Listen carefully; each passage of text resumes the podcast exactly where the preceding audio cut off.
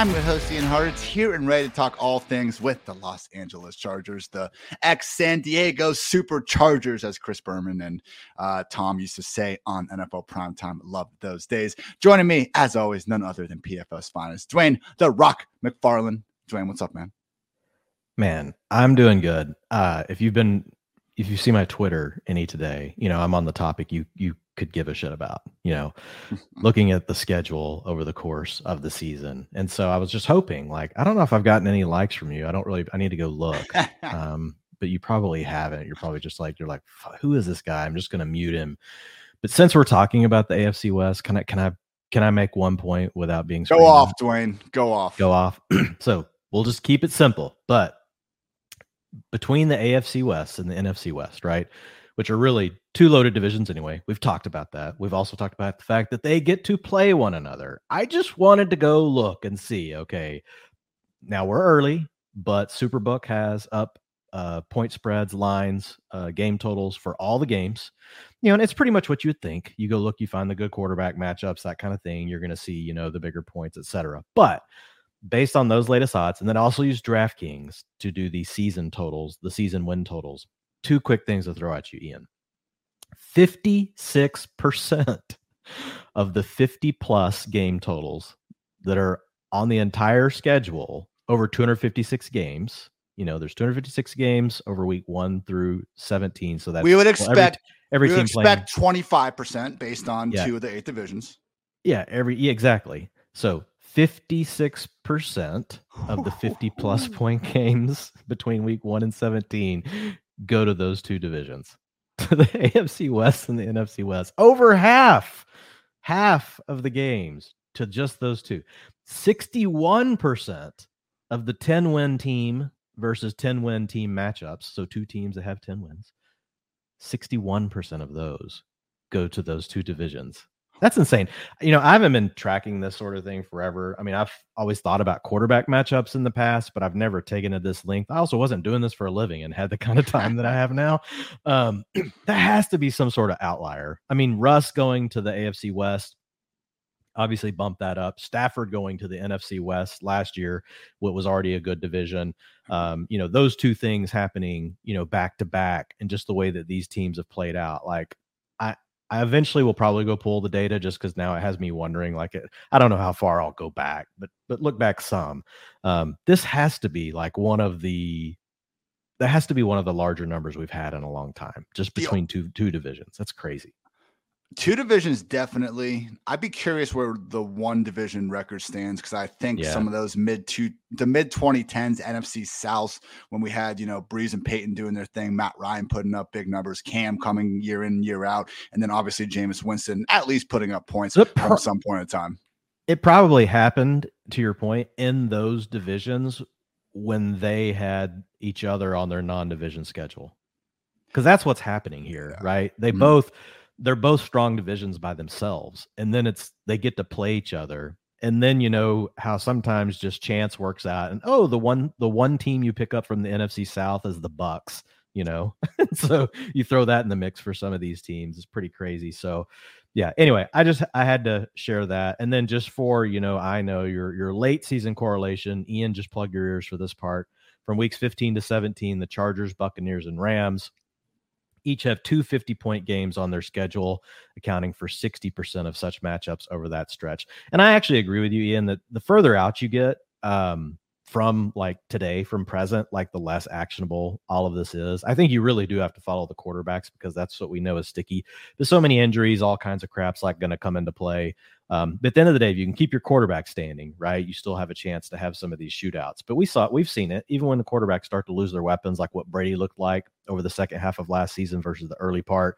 You know, it affects them as well. So I don't, I don't want to get over carried away, carried away with it. But part of your disdain is why I wanted to do this, not to irritate you, but because just thinking broader strokes, like how can we maximize using the schedule overall, right? And then if it also happens to work out in weeks 15 and 17, if you could be doing both of those things at the same time, then I think that's a that's a pretty cool concept. Um, so we've already talked about this, but I think you legit right could draft all AFC West, all NFC West players, sprinkle in Bucs, sprinkle in Cowboys on those teams, like, and you would probably have well, one, we know there are really good players on those teams, but number two, every week you're going to get these huge blow up potentials. The other thing I would like to look at, just going back, and we can move on. We can talk about the Chargers.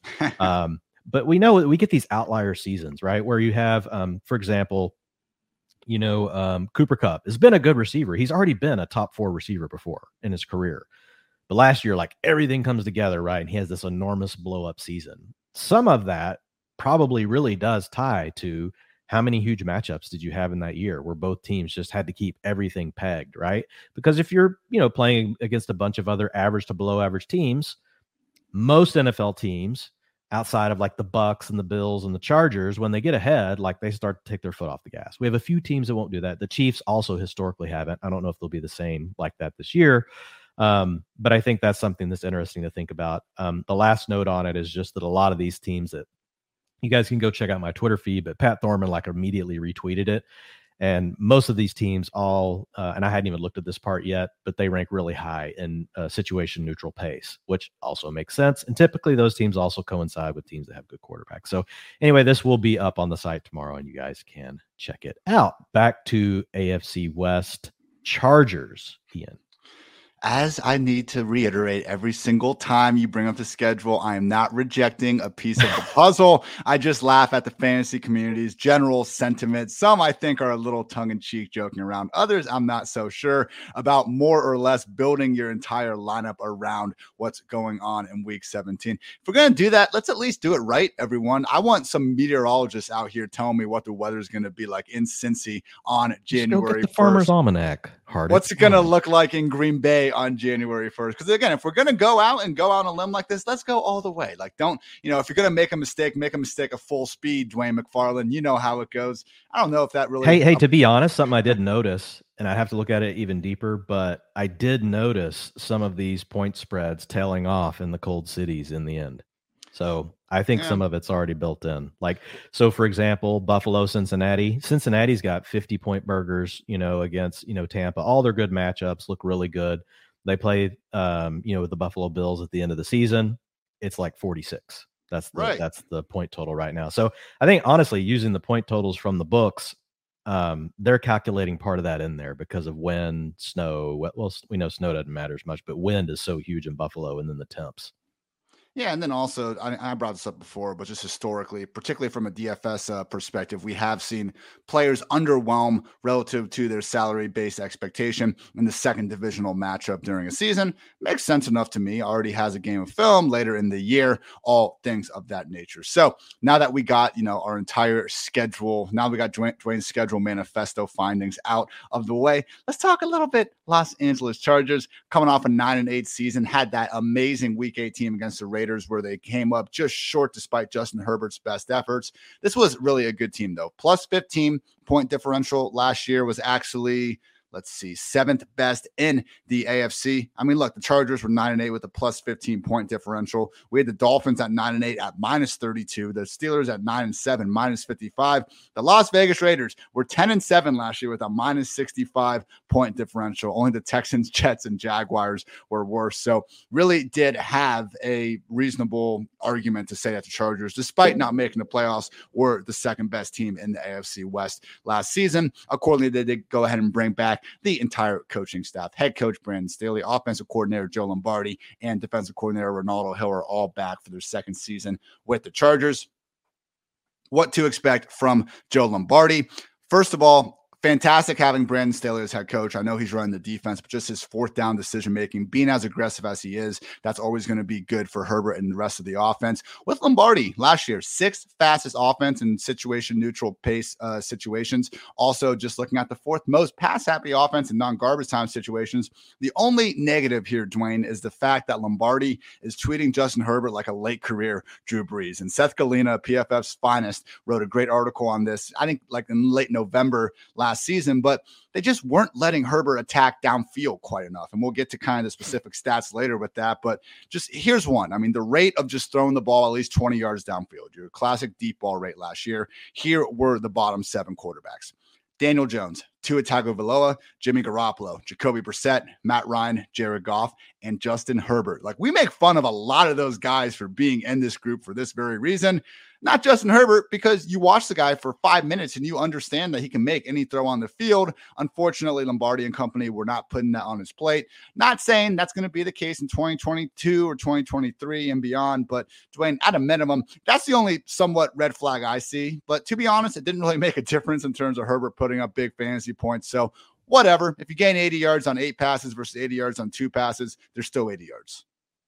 Yeah, I think part of it is also just the roster makeup. Like um, we know receivers own a good portion of their A dot. I think quarterbacks play a part, coordinators play a part, right? It all really comes together. But typically, like the pecking order of the way A dot works out is, is usually the same. What was interesting is that Mike Williams, for whatever reason last year, which was okay, that's how we got the huge blow up at the beginning of the year they just didn't use him the same way that he had been used prior in his career running him downfield. They they really did actually use him the way that you know a lot of times we laughed we laugh at coach speak you know in um, mini camps, OTAs, training camp. But the whole buzz was like, oh, he's going to be playing this Michael Thomas role, as we all laughed. you know that whatever this dude's been a down the field threat you know it's a 15 16 17 8 guy oh no they really did use him that way so i think once they decided to use him that way we know the way you use keenan allen austin ekeler's an underneath option that really a lot of your targets are gone right there and then your outside deep threat options are really guyton and palmer which we like but are they really you know scaring defenses are they, are they they're just not going to be your first read that option yeah. that often. So some of it's probably that. That's why I really wish like, and nothing against Palmer. I like Palmer, but like, man, I would love like for them to have like, man, if Robbie Anderson was on this team, Will Fuller, Dwain. Will Fuller would be the other one. We, you know, we've talked about him. Um, there was another one we talked about. Anyway, a deep threat like that to really open things up, man, that would just be like another gear for Herbert. And maybe maybe you know Joshua Palmer, you know, can come on. Josh Palmer, Joshua Palmer, you know, he's called different things um, on different websites, but um, yeah, just on the Chargers, you know, the thing that I love, um, you know, over the last two years with with Herbert. Now, last year really obviously was the first one with Staley, um, and with the offensive, you know, system in place with um, Lombardi. But looking at them, um, their plays per game, they've ranked first and second. That's excluding overtime since we can't predict overtime.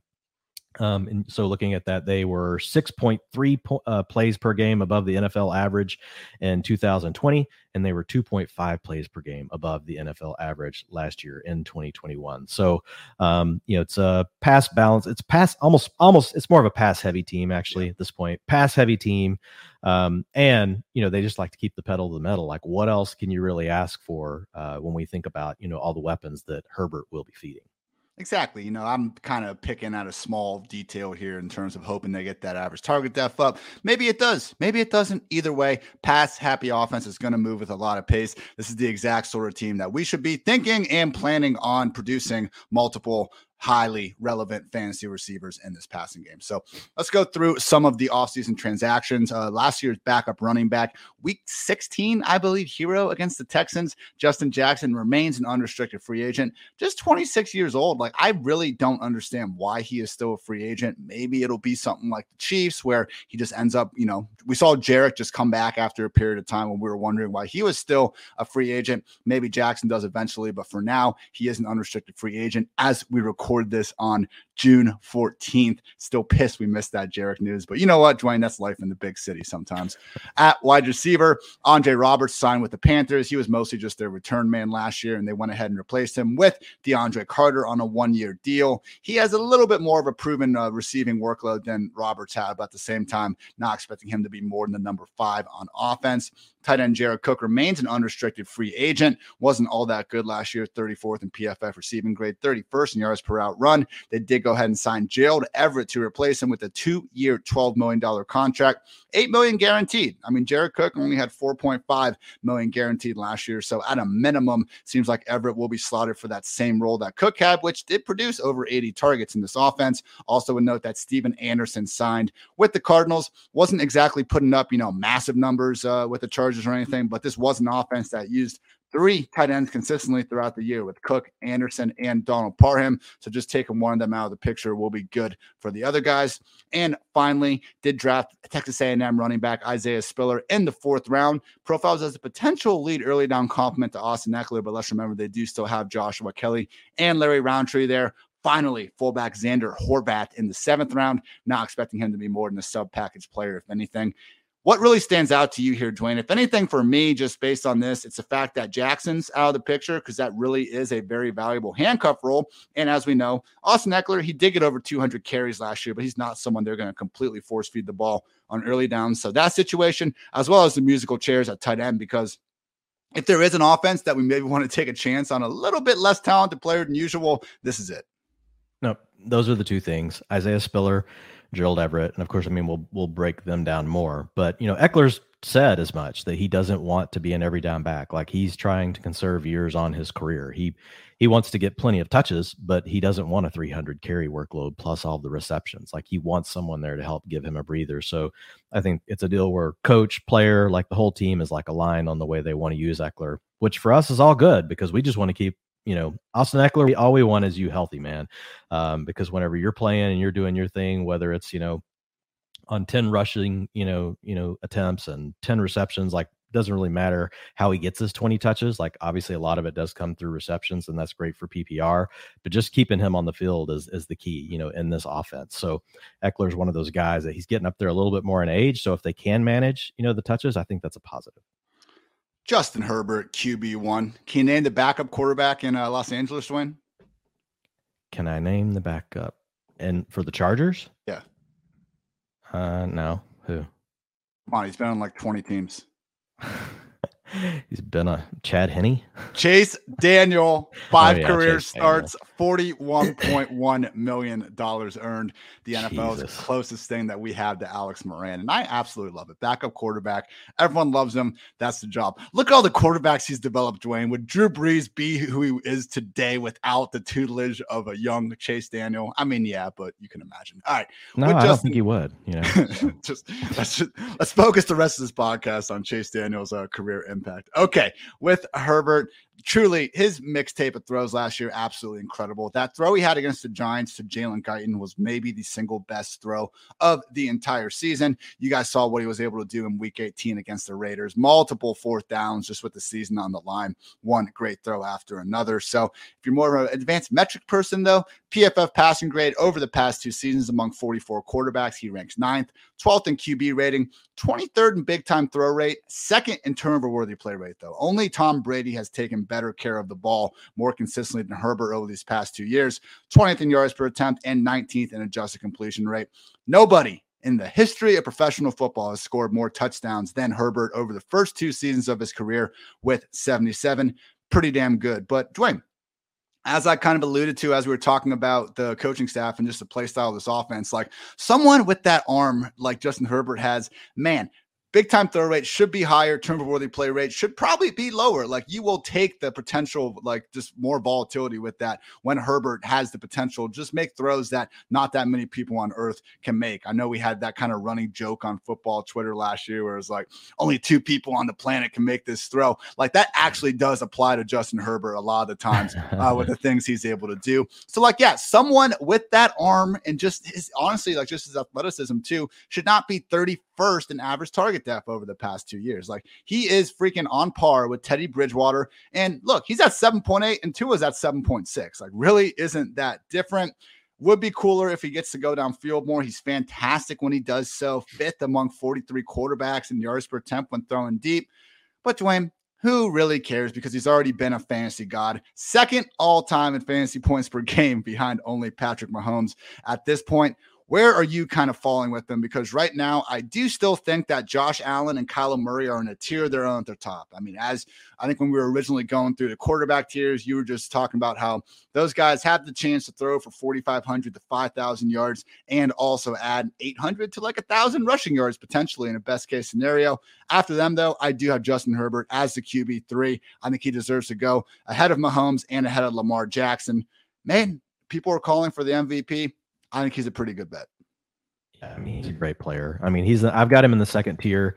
Um, you know, along so I've got Lamar Jackson, Justin Herbert, Patrick Mahomes, and Jalen Hurts all there together. Um, and if you want to put Herbert over Jackson, I think that's fine. I just, you know, with Lamar, we've just seen what his ceiling case can be. Um, you know, whenever he truly is unleashed, you know, and can stay healthy, you know, in the run game. Um, and it looks like Baltimore's probably going to be, you know, leaning more back into the run this season. So, uh, I mean, I'm fine with both players. I feel like Lamar's extreme upside case is still higher than Herbert's. You could probably argue, argue though that Herbert's floor, you know, might be a little better. Um, but they're really close, man. They're all they're all good players, but just Herbert, young player, ascending talent. To your point, he's done it before. We like the weapons around him. We like the offense. I mean, there's just not really anything to not like other than can you wait and get another quarterback you like later at ADP? So it's just really about opportunity cost um, you know, or is it just versus, you know, you want the upside of a guy like Lamar Jackson because of the rushing. So I, I, think, you know, it's fine. It's fine to be taking him. He's a really good player. It's just really more about opportunity cost the floor really is ridiculous. Over the last two years, Jalen Hurts is number one quarterback with 74% of his stars producing a top 12 finish. After him, though, Aaron Rodgers, Patrick Mahomes, Dak Prescott, and in fifth place, Justin Herbert. Not a fluke, man. I love using the expected fantasy points just to try to get an idea of, okay, who's really overperforming or underperforming. Let's just, you know, single in on the workload. He's been QB8 and QB5 in expected fantasy points per game. Like Dwain, we, it's not quite Josh Allen. Like, again, we have Josh Allen as our overall QB one. But when we were talking through the Bills, we were like, how does Josh Allen like possibly bust? And we really couldn't come up with something.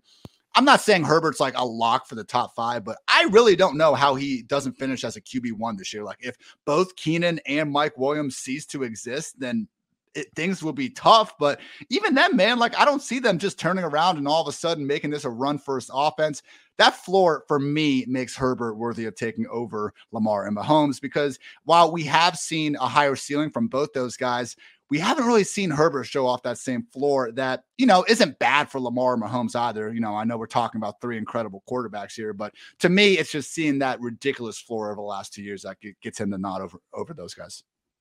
Yeah. And I think that's fine if that's somebody's take. Um, I'm just more of a ceiling. Like, I want to crush my league you know my league mates like into complete you know submission i want them to hate playing fantasy football so i always just go for the ceiling um you know um, now look there has to be some sort of floor and so lamar jackson's floor is still fine you know lamar jackson's floor like where it gets tricky right is the injuries um, we've seen him get nicked up a bit here over the last two seasons, so you worry a little bit about that. Herbert seems to be, you know, really a pretty sturdy player. Look, obviously injuries are hard to predict. You know, weird things can happen. We don't want any of these players hurt. We love all, especially like, you know, these elite players like this. We love watching them be on the field. But one thing I would say with Herbert, I know the big time throws and some of those things haven't come around yet to your point with A dot, but still, like when you look at his touchdowns per attempt, 5.7% and 5.2% over his first two seasons, those are both over the NFL average of 4.8%, below the league average in interceptions per attempt, completion percentages well above the NFL average. So,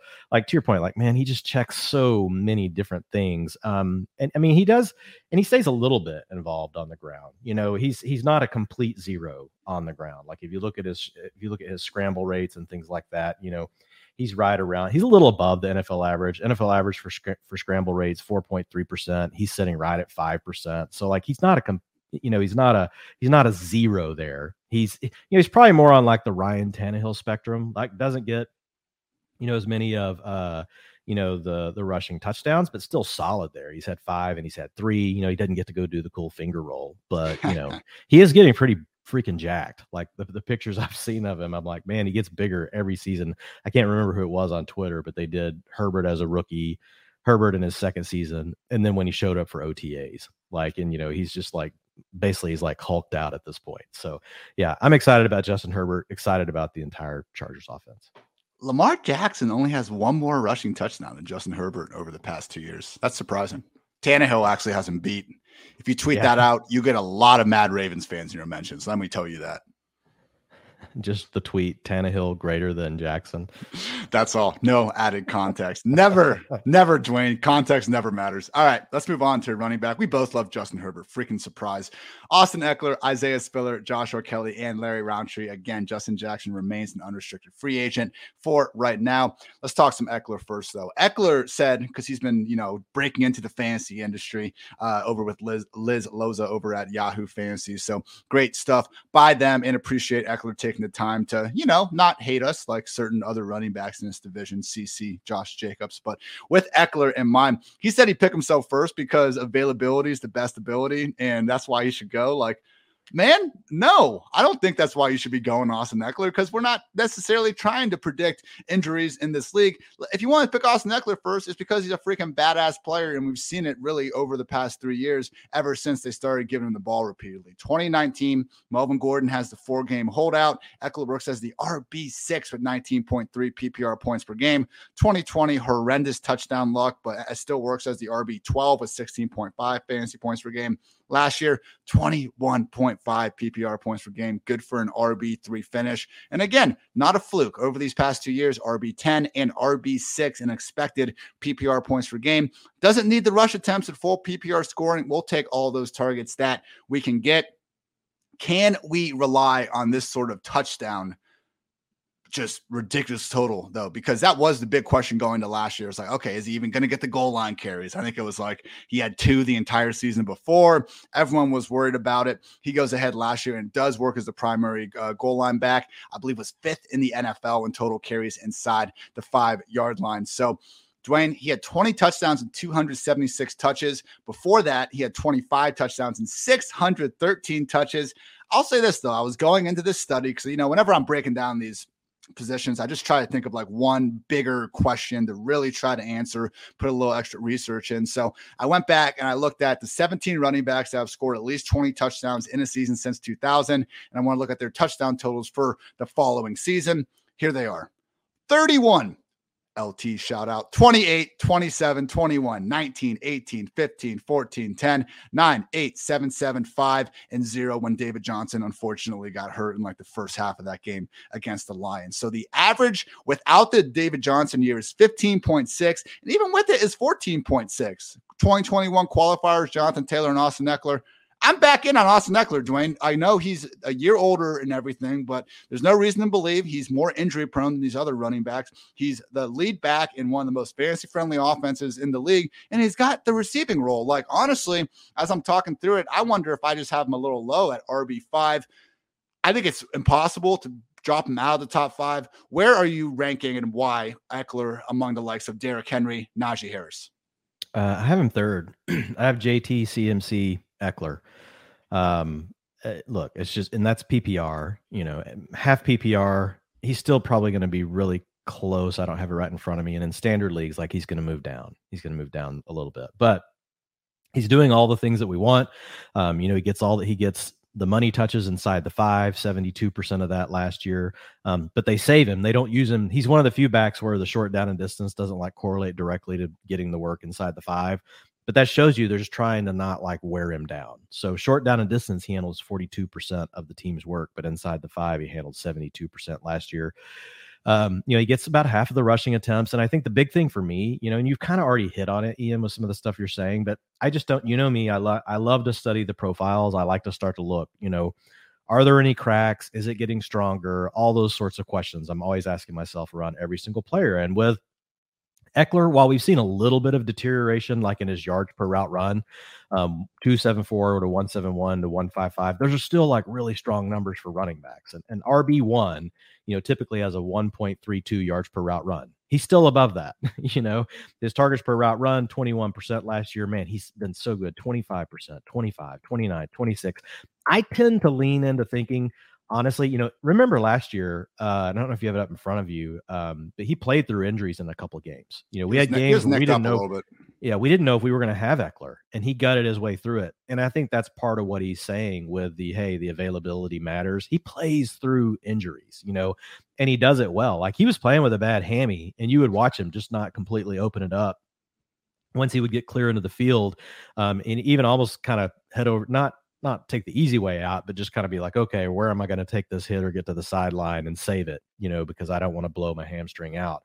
And so when I look at that, and then I look also for his underlyings for his explosive rush rate, you know, he's been at 11, 13%, and 11%. The league average is 10.5% missed tackles forced per attempt. You know, a little bit of drift, but still at 18%. The league average is at 17%. Yards after contact 3.0. That's above the league average at 2.9. So, like, he's still above the league average and everything, drifting just a little bit, but he's still such a value, Ian, um, from a PPR standpoint. He gets so many of the targets. And the fact that he was playing injured, um, and he plays in this offense. He plays in a great offense. I mean, he's going to be 27.4 when the season when the season starts, right? He's not 29, not 28. You know, next year I think we'll have a little bit more to worry about, but he's not near that 1500 carry mark that we get that, that kind of makes, you know, us us anxious about guys like Derrick Henry and even with Zeke, you know, Melvin Gordon are the guys this year that really have that hanging over them. Um, I'm good with Ekeler. Um, and in fact, I think early on, you know, when I was drafting, I pretty much would go ahead and take um, Ja'Marr Chase pretty much every time over Ekeler. At this point, it's like I'm mixing them up just because Ekeler, to your point, like the, the, the scariest thing is like touchdown regression. So his rushing touchdowns, 12 last year, one, three, three, two before yeah. that. But, but when you calculate the fact that before that in his career, so last year, 73% of the carries inside the five, they gave him that role. Before that, only 12% only 36%. Yeah, it was 38%. Melvin. So for that, when I see something like that, there's a reason. It wasn't just random variance. They actually said, look, we're going to give you the role inside the five, and he rewarded them. And based on what they did in the offseason, we like Isaiah Spiller. We'll talk about him in a minute. I don't see him taking the inside the five work away from Ekeler. So um, for me, I really do like Ekeler. I don't see how you have him outside of your top three personally, Ian. And it's it's it's I find it offensive. offensive. I will say in full PPR, definitely has a good case. He's in a, you know, I, I like to say it whenever, uh, whenever we start barking about it, it's like, hey, chill out. He's in the same tier, man. You know, just because I have him ranked lower doesn't mean that's my can't excuse. warrant it.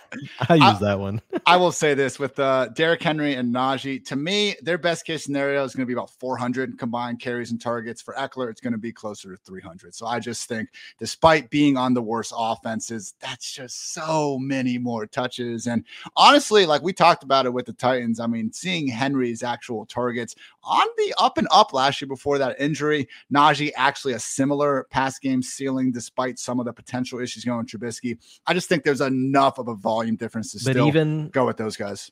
Even whenever you factor in, look, because we have to factor in career arcs, right? They're you know where they are, you know, in age and carries. I'm factoring like, that in, Dwain, but at the same time, I like Derrick Henry's so not. Think, gonna, Derrick Henry's not going to be as good in 20. He'll probably this might be the worst version of Derrick Henry. I don't think that's going to stop the Titans from giving him the ball 400 times. So you'd rather take Henry, knowing that he could break down. It's more in his range of outcomes than it is for Ekeler. Aren't they the same age?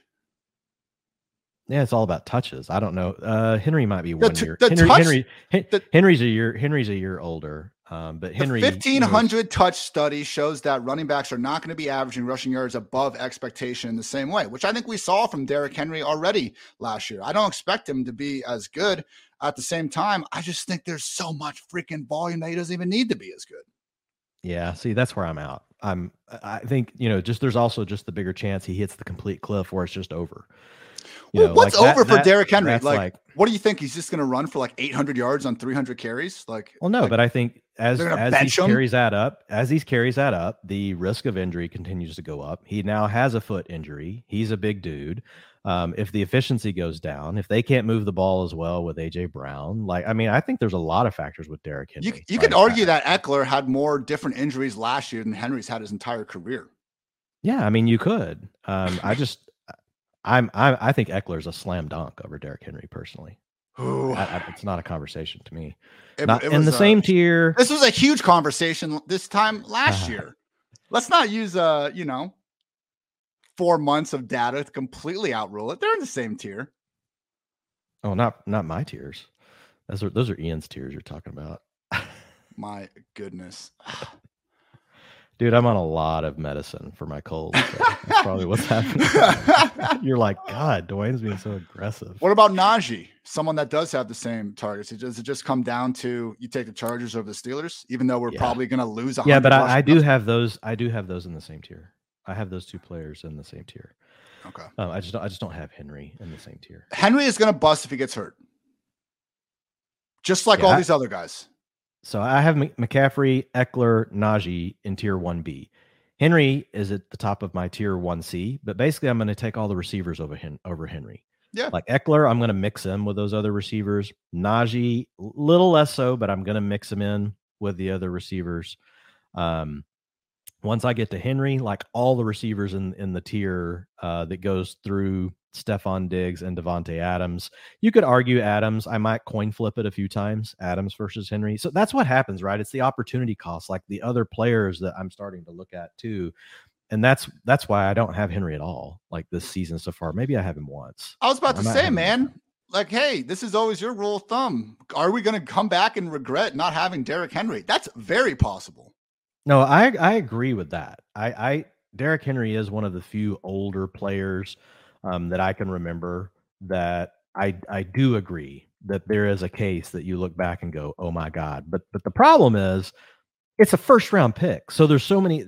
What else I can get for a first round pick lessens the chance of that really being the case for me with Derrick Henry. So um, but if it was like third round, like absolutely right, because I hear some people like, I don't care about Derrick He fall the fifth round, I'll never take him. I'm like, well, that's nuts. Like if he gets, I dude, you saw me in the hardway draft with all those grizzled um, FFPC veterans, dude. I was sitting down at the one two.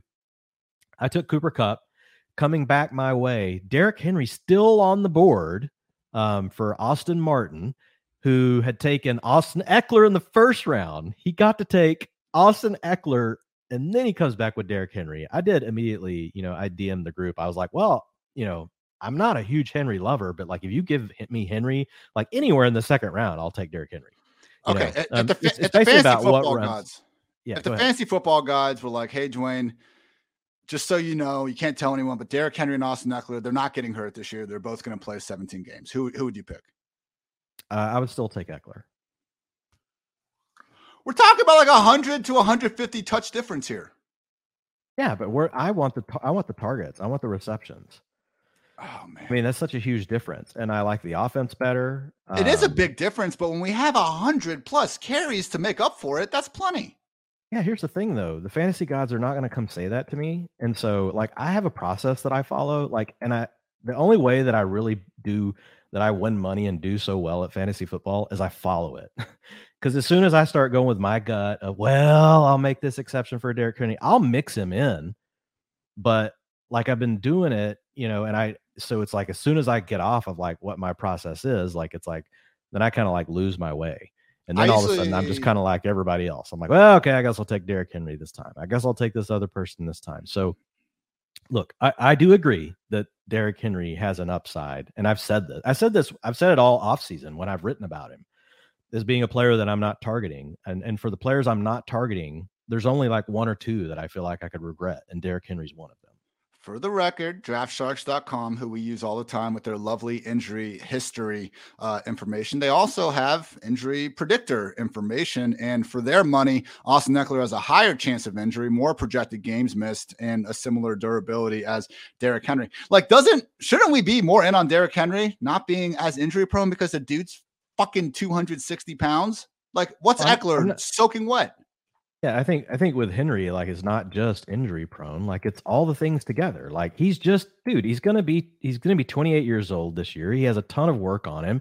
Like we just know how this goes for these backs. There's no need for me to have to take the risk on him. Like if he goes past ADP and I get a chance to grab him a few times, I will. I actually look, I love draft sharks, but I don't know that I agree with that. Like now, I probably haven't done as much research as they as they as they have done on it, so I would like have to really, you know, look at it. Like, dude, I used to write for them like way back in the day, like early 2000s. I did some IDP stuff for Draft Sharks. They were like my first like real job in the industry, and then I left and didn't do anything in it for like 15 years. But like, and I love all those guys over there, but I'm not sure that I necessarily agree um, with what they have on Henry versus Ekeler. Yeah, I mean they've missed about the same game, amount of games the last two years. I just I reject this idea that there's this. uh If Henry doesn't get hurt, I, I don't. What's his floor like? RB eight or something? I don't know, but what's uh, look, man? You're you're not going to change my mind. I'm just trying to, man. I just uh, a full. You're, you're not going to change my mind. I'm just trying to, man. I don't consider myself this Henry Homer, but my God, just completely write the guy off. That's uh, I don't know. Uh, the one thing I like to do, man, is not to assume injuries are going to happen when the guy's healthy right now. Derrick Henry's healthy right now. But we know as players get older, right? We know that the it's a one year difference. Doesn't matter, man. It's like oh once God. they start to get older, like the cliff starts to come and it can come so fast. There's I don't need to do it. There's other really good players I can take where I'm getting. So why don't we know, drop Derrick Kupp? Henry. Why don't we drop Kupp to like wide receiver six and we'll take the younger CeeDee Lamb the, and the younger different. Why? It's different. Oh, because the volume involves versus running backs. It's yeah. different. They're two it's different like things. Six year difference, man. It's there's a difference. I think you're holding this more against Henry than other players. That's just my two cents, but we have now talked long enough about Ekeler and Derrick Henry. Let's talk some Isaiah Spiller, who does We're getting some leagues together, and I'll let you take Henry and I'll pass it, and I'll be happy for you. Great. Uh, presently projects as Ekeler's primary backup. Could always be a committee, though. We have Larry Rountree there, Joshua Kelley. I would note that, like, when Justin Jackson did get that great game against the Texans, I mean, that was far from a sure thing uh, that we knew was going to happen. I do believe we were on the right side of history uh, with that, Dwain, at least knowing that Jackson was going to be the primary pass down back, which made him the target. But just again, throughout these last two years, it hasn't always been this, like, okay, Jackson is the clear cut number two. Shouldn't necessarily assume assume that's the case with Spiller. But here's what uh, the PFF draft crew, mostly Mike Renner, wrote about Spiller in our 2022 NFL draft guide where he wins versatility. Spiller wins by being able to execute any role asked of him, whether it's uh, taking 30 carries in a game, seeing a half dozen targets, or being assignment sound and pass protection. Spiller won't look out of place. What's his role? Gap scheme running back. Spiller has the size and pedigree to handle an every down role. He's a better fit for a gap scheme where his overly patient running style isn't likely to be a detriment. Where he can improve, decisiveness. Spiller has to be more decisive as a runner at the next, level. He can get away with stopping his feet behind a line of scrimmage to find a perfect hole in college, but that won't fly in the league. Sounds good to me, Dwain. Sounds like we have uh, the perfect backup handcuff one to target, a theoretical three down RB where if Ekeler does get hurt and the Chargers like Spiller, he doesn't need to leave the field because of a big hole in his skill set. I have him right now, RB 47, alongside Rashad White and Tyler Allgeier. I think he's a great, you know, 12th, 13th round pick right now in best ball. He has a pretty damn high ceiling, and maybe just maybe like Tyler Allgeier, he could be one of these flexes with benefits where we actually get some standalone value. Wouldn't be that hyped about the standalone value. I mean, last year, Justin Jackson, Larry Rountree, and Joshua Kelley combined just had 137 carries and 33 targets. Like that, you're not going to feel good about starting a guy with that sort of workload, even if Spiller gets all that, which is a tough assumption. But again, God forbid something happens to Ekeler, which I know in your opinion is like a zero percent uh, probability. But if it does, Dwain, Spiller's to be in a good spot. Yeah, I would take Spiller. Um, I mean, I've been drafting Spiller. Um, I, I think he has a much better shot than someone like Rountree or any of these other guys. He has more draft capital. Um, he played both ways. You know, he was a good, you know, rusher and receiver in college. You know, he just flunked the combine. That's really all that happened to Isaiah Spiller. So I think he's a I think he's a good player. Um, I think the Chargers know that, and I think he's the, you know, I don't know like what what percentage of he'll of Ekeler's work like he'll get, but I would, you know, I give him the biggest chance out of any of these backs that we've seen on that roster, including Justin Jackson, over like over the last several years to actually get the whole thing. You know, it, may not well, work out that way, but the chances, at least, I think the chances are higher that Spiller does get it versus what we've seen with the other guys. The the other guys, the other problem is they just haven't done anything. You know, Justin Jackson was really the best one, and to your point, he's not on the roster right now. If Jackson does come back, that that muddies things. If Jackson, I was about to say. I don't want to say we completely be out on Spiller. He's certainly slid down the ranks, though. Yeah, you're still going to take the younger back with the upside, and if it doesn't work out, you cut him off your roster, right? At that point, you're not. If the, the, here's the thing: if Justin Jackson comes back now, he's still probably not getting drafted anyway. So Spiller will be. So you take Spiller in your draft. It doesn't work out, you just work the waiver wire whenever the season starts. I would just be concerned because I think at that point the handcuff value, all of a sudden, if Ekeler gets hurt, it's I would be projecting a committee as opposed to now could be the Spiller show. But yes, another one of those late round running backs that you shouldn't feel too bad about snagging. And hey, if you want to handcuff, uh, you know, Ekeler with someone down that low, far more reasonable than, you know, going with uh, Zeke or Pollard or Jones and Dylan, where you're really tying up multiple uh, high to mid round picks. So, with that in mind, everyone, want to give a shout out to our friends over at Manscaped. Gentlemen, Father's Day is just around the corner. Did not know that. Thanks for the heads up. And our friends at Manscaped are here to ensure all the father figures out there are looking daddy material this June. Manscaped Performance Package 4.0, which includes their signature lawnmower 4.0, is the perfect bundle to tackle any and all old man hair from head to toe. This right here is no dad joke. Treat him and yourself and join the 4 million men worldwide who trust Manscaped with this exclusive offer. Get 20% off and free shipping with the code PFF at manscaped.com. Trust me, his dad, Bob, will thank you. Again, that's 20% off and free shipping with the code PFF at manscaped.com. That's 20% off with free shipping with the code PFF at manscaped.com. Also note that the best play to play fans, best place to play. My goodness, Ian, fantasy football this summer is Underdog Fantasy. Their best ball mania tournament has $10 million in total prize money. And the best part is you just draft your fantasy football team, and that's it. There's no waivers, no trades, no in-season management. Take Derrick Henry and just watch him put up all the points throughout the year, or don't. And you know, you can just uh, live and regret and wondering what if the whole time. So either way, the champion of best ball mania last year, drafted in June. So there's no time like the present to join Underdog and take your shot at million dollar draft. Plus, Underdog is going to double your first deposit up to $100 when you sign up with the promo code PFF. Also, if you play 10 of those dollars using promo code PFF, you get a free PFF subscription. So what are you waiting for? Head to underdogfantasy.com or the App Store, play $10 with code PFF and draft your best ball mania team today. We've already gotten this heated before we got to Keenan Allen, man. I'm I'm nervous. I'm nervous for the next 30 minutes, Dwain. Keenan. I'm gonna Mike. make you put glasses on so I can punch you in the face. so I, I, have to like at some point get you back for that one. Keenan Allen, Mike Williams, Josh Palmer, Jalen Guyton, and DeAndre Carter looking like the big five wide receivers with the Chargers. I do wonder, Dwain, like to your point about them adding a field stretcher, this could be a sneaky roster to maybe get one of these last remaining wide receivers out there. They get to live in LA, they get to catch passes from Justin Herbert. Like there are still a handful of good receivers on the free agency market. Josh Palmer's so cheap right now. Like no one's going to come in and take away from Mike or Keenan. So I'm not overly worried about it, but just don't be surprised if it happens. I'm, I'm really going on a limb there with that take. But okay, last year, Keenan, Mike Williams, pretty much identical PFF grades. You know, we have Williams leading the touchdown battle, but we had Allen basically getting featured ahead 23.4% uh, targets per route. Williams was at 21%. They finished the season as the wide receiver 11 and wide receiver 12 overall on a per game basis. Mike dropped down down just a little bit. Obviously, Keenan Allen is a bit older than Mike, I believe two and a half years older for those counting at home. And we do know that the history tells us the high end wide receiver performance tends to drop off once a player turns 30. I was coming in this article, Dwain. I was ready to fight back against Mike Williams being as high as he was. I knew I had Keenan Allen higher. I was ready to come in here guns blazing after, you know, and I'd say these team previews are taking me about four hours a piece or so to get through.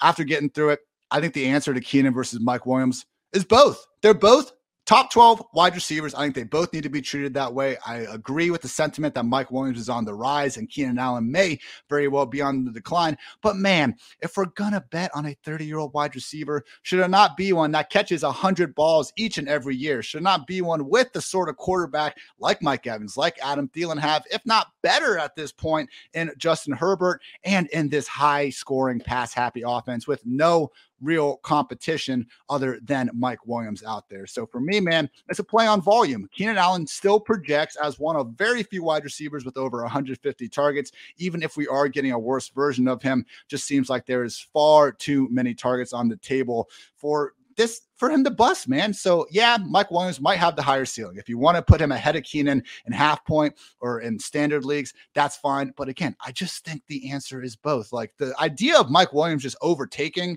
Keenan Allen Like to me, that just doesn't make sense. They play different roles in the offense. We saw that in the entire second half of the year. Even if they go back to the first half, that just means they're 1A, 1B. Like the path to Keenan just completely become like busting is either an injury that hasn't happened to him for extended games in freaking five years now. I mean, you just want to talk about the epitome of why you should be careful calling anyone injury prone. It's Keenan Allen. And to be fair, Mike Williams has probably dealt with more nicks and bruises in recent history. So that's my take, Dwain. I have Keenan, wide receiver 11, Mike, wide receiver 12.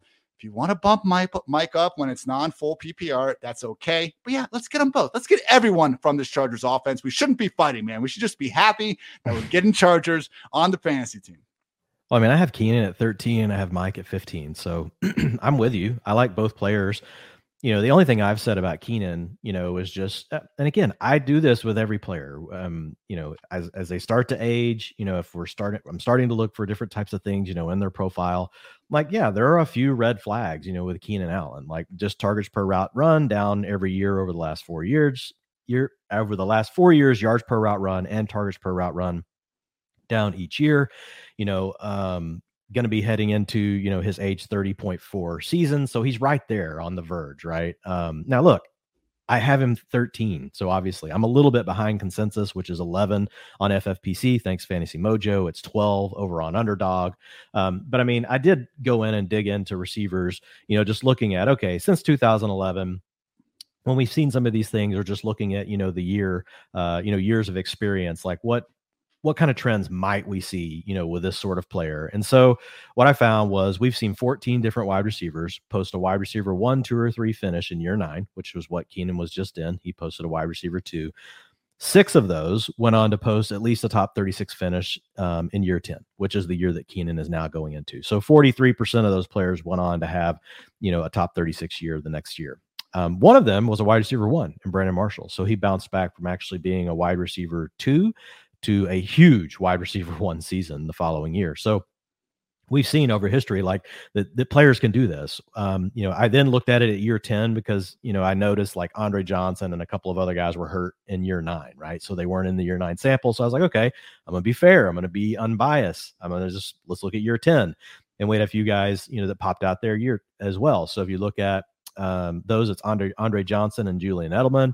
Um, you know, they both went. up. So Andre Johnson had a wide receiver one season. Julian Edelman playing from the slot, like Keenan Allen does, went on to have a wide receiver two season.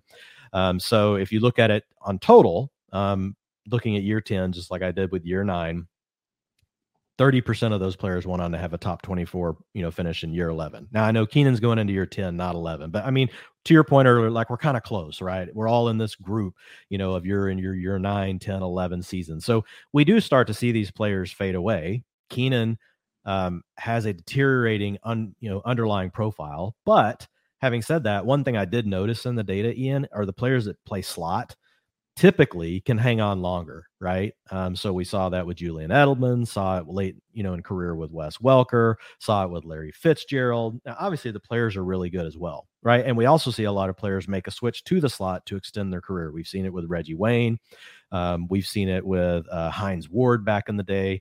Um, there are a lot of, and you know, even that happened with Fitzgerald. Whenever Bruce Arians came in, he moved in and started playing the big slot. So I think those are positives for Allen. Could we see a little more regression? Is is a possible, you know, is there a scenario where he possibly just really takes a big dip? Yeah, it could happen. He's in the range where it could happen but he plays for such a good offense. Um, he's been relatively healthy lately, um, gets to play from the slot. There are other weapons in the offense that help protect him from seeing, you know, too much coverage. You know, even if he's not quite the player he used to be, they can still scheme him. I think there's plenty of things for Keenan Allen. You know, there are two players that fit into this that I was really looking at, and it was Keenan Allen and Adam Thielen. I'm much more worried about Adam Thielen, who's two years older than Keenan Allen, uh, but the ADP also reflects it.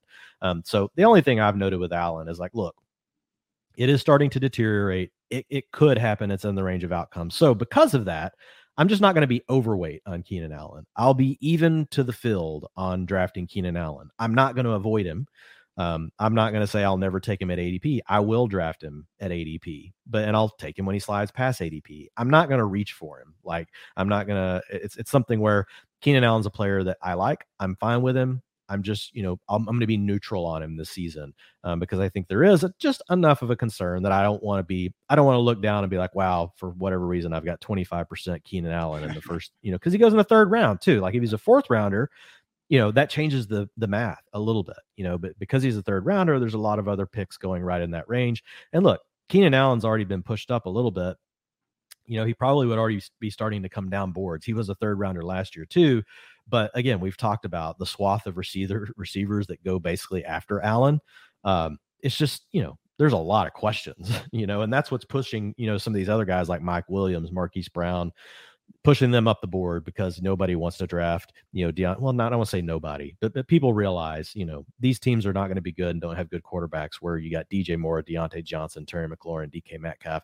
There's questions. So I totally get, you know, the Keenan Allen argument, um, and I'm fine. And like I said, I have them, I have them right next to each other. I will say, I do remember last year though, um, and there was some definite panic, you know, for folks that had Keenan Allen on their roster over those first games when Mike Williams was going off, yeah. um, because Keenan had uh, PPR finishes of 14, 20, 32, 14, 47, 32, 42. And over that same period was really when Mike was going ham, right? 14, 10, 2. There was a 106 mixed in there somehow in week four. Like he scored 2.1 fantasy points. Next week snaps back with a 36.5. Uh, and then the, we know what happened the week after. Week six, he hurt his knee wasn't quite the same the rest of the year. We don't know for sure how much of that was his knee. Brandon Staley says it was none. Don't really know how much you can really take the coach's word for it. Uh, but towards the end of the season, we did see him start to come back into form. Week 17 and 18, he posted 15.3 and 26.9 PPR points. So I do think that Williams potentially carries more upside, like if the best case scenario for him hits. But I think Williams also does come with more downside. I think Keenan even though I'm wor- there's a little more worry with his age profile, his declining metrics. Um, he, he's so in lockstep with Herbert as long as he's healthy.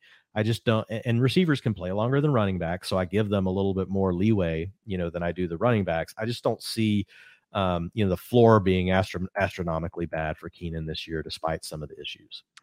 And it's just the wide receivers after that, like Keenan and Mike, yes, and oh, man, like it's nasty, dude there the talent there is great, but literally every single receiver I'm about to list, like I love the talent, that's fine.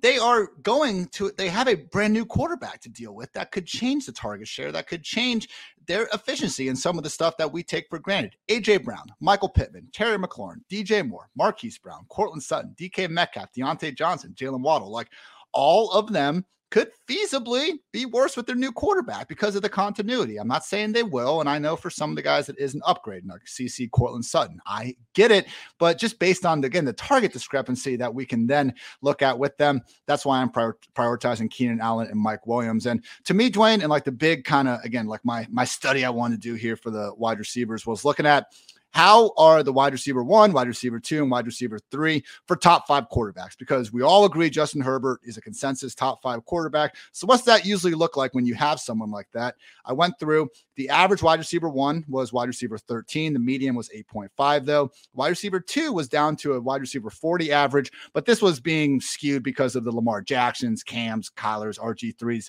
of the world. So, I took out the quarterbacks that had it over five rush attempts per game. That's at least 80 in a 16 game season. This actually brought down the medians to wide receiver one was the wide receiver seven, and the wide receiver two man was the wide receiver 29.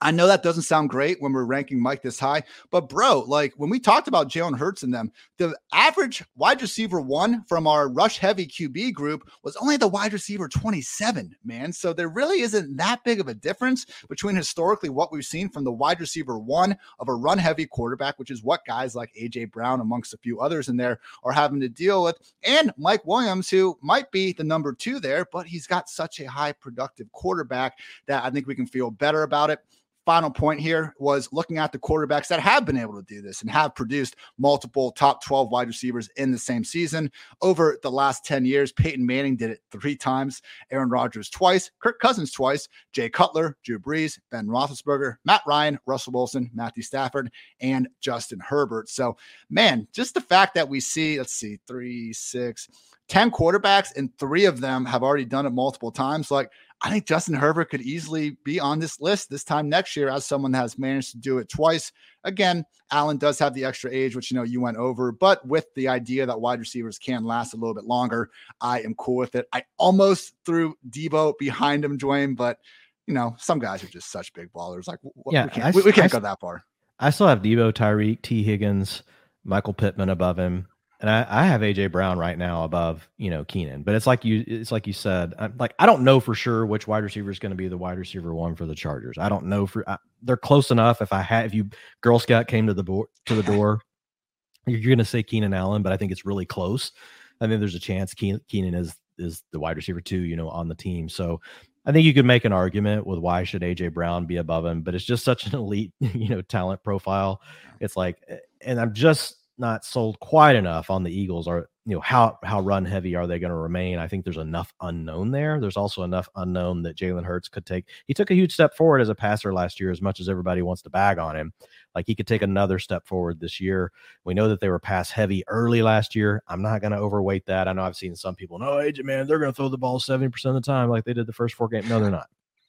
They they're not. They were winning just running. Like they're going to try to be more efficient, but I think it'll probably be somewhere in the middle, right? I don't think we're going to see as the run heavy Eagles that we saw down the stretch last year either. It's going to be somewhere between those two. Probably, you know, if we were in the Madden playbook and we're picking, I was probably say they're going to be balanced right down the middle.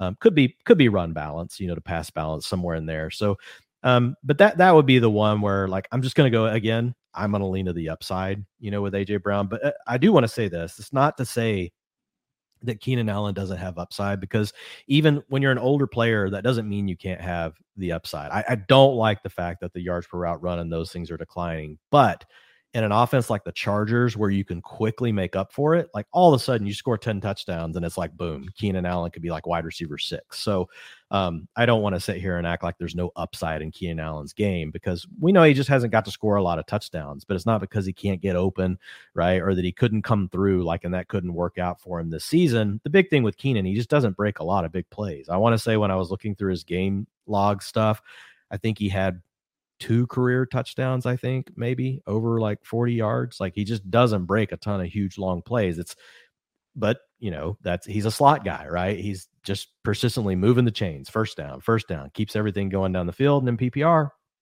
you know, we love all those receptions. So, you know, Keenan is a guy, you know, we, we've said it all like a, a couple of red flags, but love the offense, plays in the slot, good you know he, he's surrounded by other really good players that can help insulate him you know and there are ways that he could come through with upside you know upside is not always just about being young.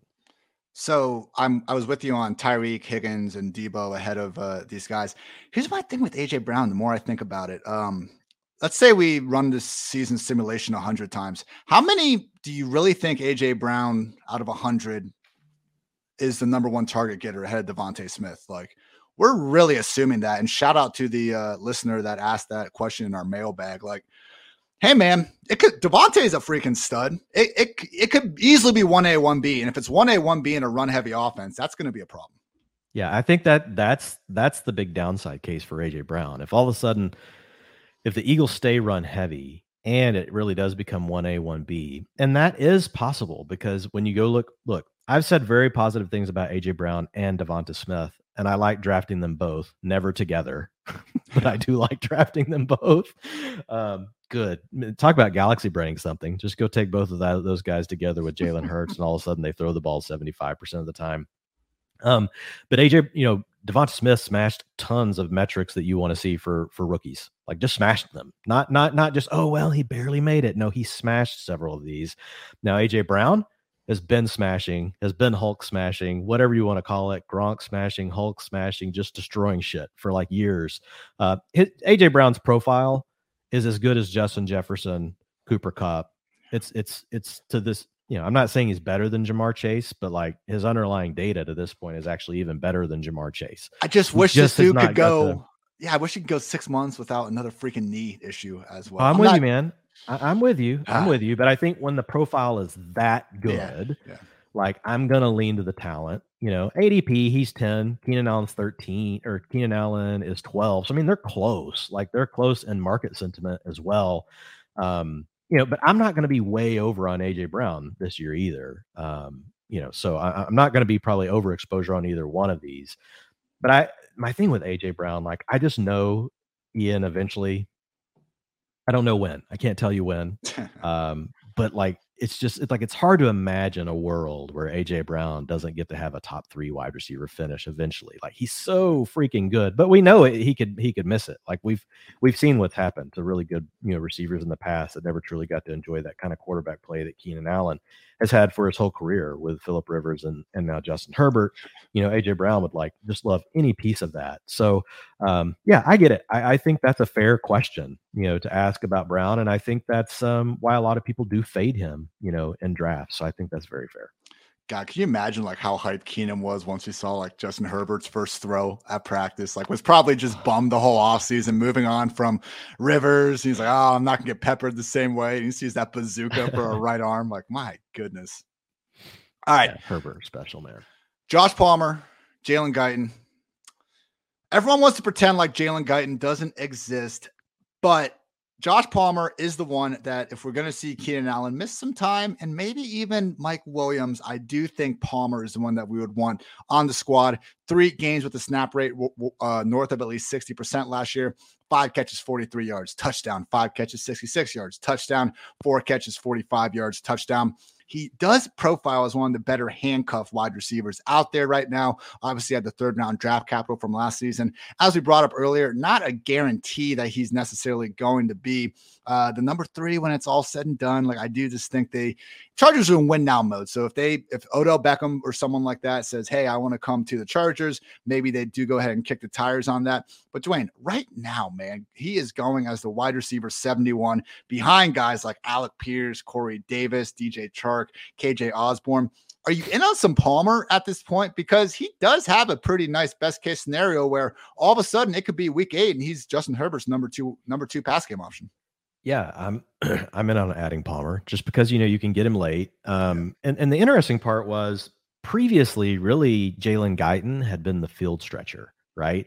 Um, he was a guy they'd put out there and basically just say, "Hey, dude, just run some go routes." Run the coverage off. Um, but if you look at his A dot from last year, Guyton's A dot was only 11. He had some games like in week three, he had a 51 A dot. That was probably on one target.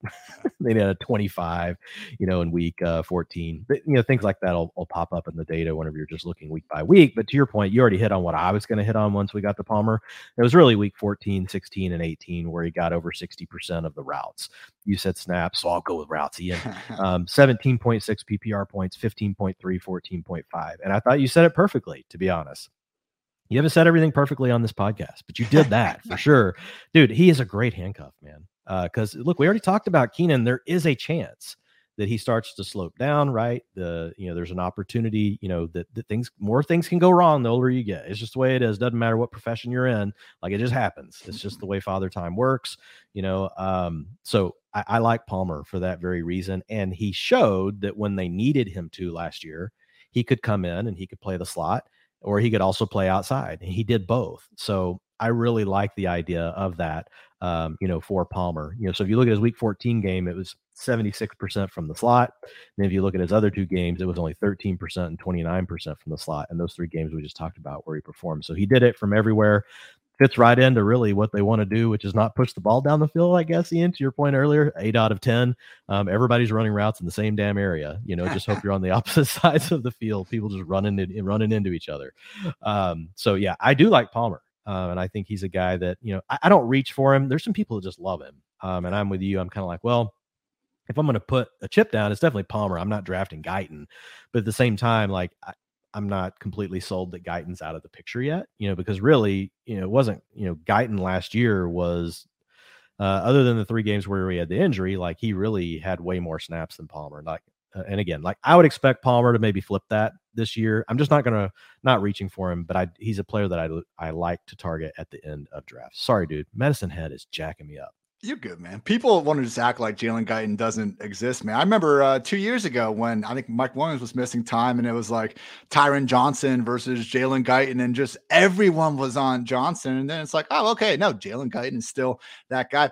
I think it's because like when Guyton's catching these deep balls, like it's usually such a beautiful throw by Herbert that we just kind of disregard the actual like catch going on. I mean, that New York Giants throw was incredible, and like it does deserve to be on Herbert's highlight film, but like that's a pretty damn great catch by Jalen Guyton to get open that deep, uh, you know, at the same time. So interesting, uh, just kind of the way he's been viewed throughout his short career. But yeah, I think I it mean, was. I hold on. I think it was that sentiment that you brought up of people going overboard on Josh Palmer because hand up, I sent a bad tweet like a week or two ago, like midnight or something. And I was just like, come on, guys, Jalen Guyton exists. Like this Josh Palmer breakout is not going to happen. But when I got into it, it's like, okay, I think rational people out there aren't expecting a breakout. It's he's this freaking cheap. And for the wide receiver 70, just the fact that you have a chance for that guy to turn into Justin Herbert's number two pass game option, that's the alert. That's why we're buying. No, I don't think he's going to carve out like a flex value without an injury that we can even feel good at. But at the same time, Dwain, like I'm I'm envisioning us like all throughout the season, probably on our Friday injury podcast. Like Josh Palmer is going to be someone like never hold two defenses, don't hold two QBs if you have to. Get Josh Palmer on your bench whenever possible because he's one of those guys out of all the wide receivers that are, you know, not inside the top 60 during any given week. One injury to either guy, and he's probably going to be top 36. Yeah. Um, you know, the thing with Palmer, you know, his targets per route run 15% versus 11% for Guyton. But otherwise, everything else is really close. Like their yards per route run, um, you know, the receiving grades are all kind of close together. You know, Palmer just missed as a rookie that 65 threshold, which is basically cut to 65 to 74.9 receiving grade. Palmer's actually in bucket three, but almost into into bucket two. And we know with bucket three, yes, Davante Adams did come out of there. So you guys will always hang on to that. That's what I get in my DMs or anytime I see, oh, bucket three, Davante Adams. you know, it's gonna be the, you know, so you're saying there's a chance, Lloyd.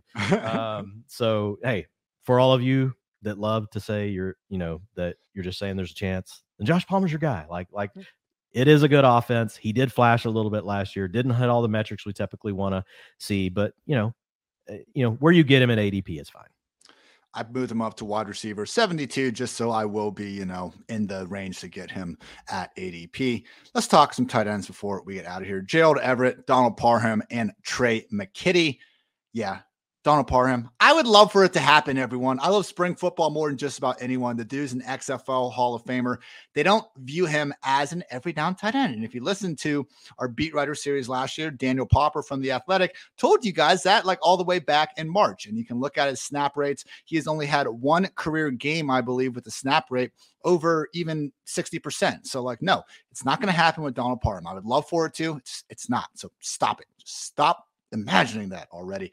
Donald Parham is a very good, he's a good second tight end. He's going to catch some passes. This is Gerald Everett's offense, though. My tight end 15. Maybe we still see some Tre' McKitty. Again, last year it really was Jared Cook, Parham, and Stephen Anderson. But because of that, Dwain, I kind of got off of Jared Cook a lot of times, which ended up working out. He didn't have a good year, but I'd see him like all of a sudden kind of busting on games where he actually had five to seven targets or so. He went ahead and had 83 targets on the season mentioned before how Everett's getting a much better deal than they signed Cook up for.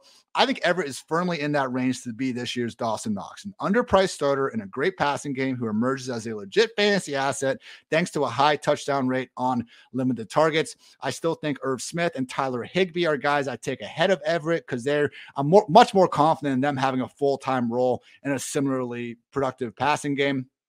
But man, for me, Gerald Everett, he's still going outside the top 20. Like, how high do you rank him? Because I really think there's an argument right now. I have him ahead of guys like Mike Gesicki, Albert O, and Cole Kmet, just because I'm more confident, I think, in their passing game and him being the lead tight end there. So, uh, bunch of holes. I, you know, David Njoku, Robert Tonyan, those are guys I probably would take ahead of Everett. So I'm not trying to come across as the biggest, biggest uh, Gerald Everett stand here, but I think if you need a three tight end roster in best ball, he's probably your guy. Yeah, Everett, you know, he does profile as really a low end tight end one. Like if you just look at his underlying data points, yards per route run over the last three season, a 165, a 146, a 134.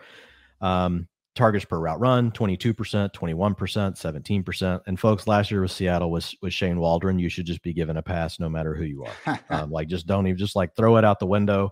Um, so i mean you're looking at a 1.5 to 1.6 yards per route run player with 21 to 22% targets per route run.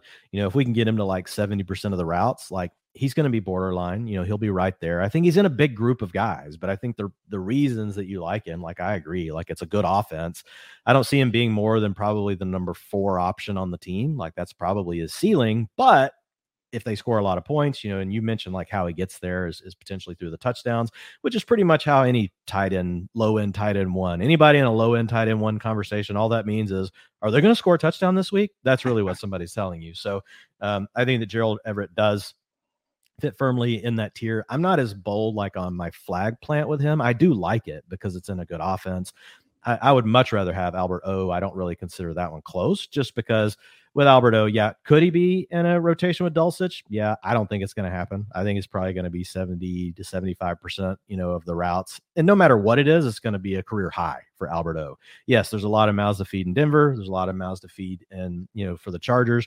I do like the Chargers offense from being, you know, more of an up pace offense. I think with with uh not Seattle, but with Russell Wilson, with Nathaniel Hackett, probably more of a neutral kind of pace um, from the Broncos, who also have you know, um, I already said that they've already got, you know, they've got a lot of other weapons as well. But just Albert O's underlying profile, even though though it's on a limited, you know, um, you know, really sample size, like just flat, it just it's so up there, and it could be wrong, but I'm just not, I'm not taking Gerald Everett over him. Like just because if if if you do happen to be right on Albert O's profile, and for some reason, and, and here's the other thing, with every other receiver we have on the Broncos I think we still have some questions. Like Courtland, Courtland Sutton, we like. He's had a wide receiver two season, got hurt last year.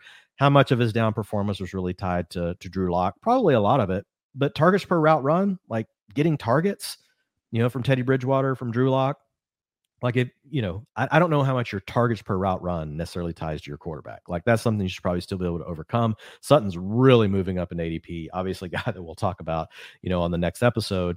Um, but I think when I look at Tim Patrick, like him, I like him, but do I know he's elite receiver? No. Jerry Jeudy we've talked about multiple times. We we like him, first round pick, but also has been hurt. Don't really know for sure what he is yet. So I feel like with Okwuegbunam, like it's it's a better than zero percent chance that he actually could end up being like the best option on the team. I'm not saying that's going to happen, but I think it's in the range of outcomes. And just because his profile is so strong, you know, um, as far as comping to guys like Kelce and comping to guys like Gronk, like they're astronomical. His his numbers, and I know you watched the film, and he had one long play and whatever, but I'm that's part of what drives up yards per route run and all these different things. So for me, after I get past Albert O, then I'm fine. I think there's a group of guys that I really just want to mix in, and Gerald Everett's one of them. But I I do understand why someone would want to, you know, put Everett at the top, you know, of of a group of five or six guys that probably profile similarly. So yes, again, late round, I'm taking Irv Smith, Tyler Higbee, Robert Tonyan, David Njoku, all them over Everett. Are you with me there? Uh, hang on, let me say them again because I was Irv, flipping back to my Irv, ranks. Irv Smith. I'm taking Irv over Everett. Yes. T- Tyler Higbee. Uh, I have Higbee one spot over Everett, but same tier. Robert Tonyan. Robert Tonyan, same tier, one spot below. Okay. David Njoku. David Njoku, same tier, two spots above. So again, uh, we're on the same wavelength yeah, overall. Um, you know, so I've got I've got Irv Smith in a tier above. So I've got Alberto, then I've got Freiermuth, Dawson Knox, Gesicki, Irv Smith Jr., Cole Kmet, Noah Fant, Hunter Henry, David Njoku, Tyler Higbee, Gerald Everett, Robert Tonyan, and you're to the end of like the guys I really like okay. that I I want to mix, you know, together. Yeah. I got a lot of things uh, to get off my chest about Alberto and you know how you might not even know who he is with a different name if he had six fewer targets over the course of his career. But I'm going to save that discussion, Dwain, for about, you know, an hour when we're talking all things Denver Broncos, because I think people have probably heard us yell enough at each other throughout this podcast. I like it though. We're getting these ranks right. Sometimes you got to have uncomfortable conversations to feel comfortable about the ranks. It's always a great day to be great anyway. Dwain lives in Texas, so it's going to take him at least a while to go track my ass down and punch me in the face. So I'm confident I can get away by then. I'm still faster than you, Dwain, so you're going to have to put on those running shoes. We'll see what happens. But no, this was a good uh good conversation. And uh, you know, again, I thought Keenan and Mike was maybe going to tear us apart. Ended up being a little bit of Ekeler versus Derrick Henry. But going through quickly everything we discussed, Justin Herbert, consensus top five quarterback in fantasy. And I have him QB3, Dwain has him QB5. We are comfortable being apart on that. Similar difference with us with Austin Ekeler. I have him RB5. Dwain has him RB3. Uh, he is not nearly as kind as I was, you know, just with the difference in that. But you know what? That's that's just life sometimes. Isaiah Spiller as a late round running back, someone that we are not against either. At wide receiver, Keenan Allen, Mike Williams. Go get them, everybody. You know, just guys, we're talking about the Chargers offense. Like that's the big takeaway here. Dwain brought up, you know, before we even started talking, just the amount of high game totals we're going to see from this entire division. Like if your team is going to be stacked with a bunch of AFC West and NFC West guys, you're probably doing something at least a little bit right. And at tight end, Gerald Everett, a good late round target, albeit not someone that we're just going to completely hang our hat on and ignore everyone else in the range. All my tongue in cheek, minor insults aside, Dwain, does that sound about right? That sounds exactly right. Yay. Fantastic. All right. What article you got coming out this week, Dwain? Well, we talked about the one that will be out tomorrow, and that's really just looking at the schedule across the whole season. Oh, I didn't know that was an article. I just thought that's what you did in your no, no, no. That one will be dropping tomorrow and then I may change my one for later in the week. I got, you know, you and I need to chat because it was actually, I've got one coming out on how much do quarterbacks really matter, right? For receivers and tight ends. But it sounds like you've already been doing some research. So if you're going to write that, no, uh, then you can. Or if you want to share the research with me, and I'll just give you credit like the utilization report, and I'll use some of the the stuff that you've already researched, and it'll just be teamwork makes the dream work. That's that's fine by me, man. Me me uh Excel is your Excel. And you know, after, after I scrape all the data, we Dwain and I were talking about this. So I don't want to be offensive to any of you actual coders out there because I understand it is possible to, you know, set up an Excel and just have it routinely uh, go out and fetch like new data as it comes in. But if you're like Dwain and I, and you're just copy pasting rows and rows and rows of data to figure out the answer we need, you're copy pasting. You're not scraping it and you're putting it in Excel. You're not putting it into a model. Like, spare me this. God damn. Like, we're talking about fantasy football. We can we not pretend? I don't want to be a banker, man. Let's quit using these fancy words trying to make Scraping, our job models, algorithms. Like, my God, go do all those boring things if that's what you really want to do. Let's talk about freaking football, man. Like, shout out to uh, Matt Kelly, Fantasy Mansion, just chastising everyone for, you know, using so much like target shares, air yard shares. And he's like, who do you think you are? Like, what, put a tie, put a black tie on them with that. I'm not completely going that far, but man, Dwain, like the just the need to dress up like these very easy things to make yourself sound more important. Miss me with that shit yeah, let's just have fun. That's what I say. Let's have, fun. have fun. Fun is fun, man. That's my yeah. I, if to your point, like I left the corporate world, so uh, yeah. been there, and I love what I'm doing. So I, I think we're checking all the right boxes. Great day to be great, as always. For Dwain, I'm Ian. Thanks so much for tuning in the PFF Fantasy Football Podcast. And until next time, take care, everybody.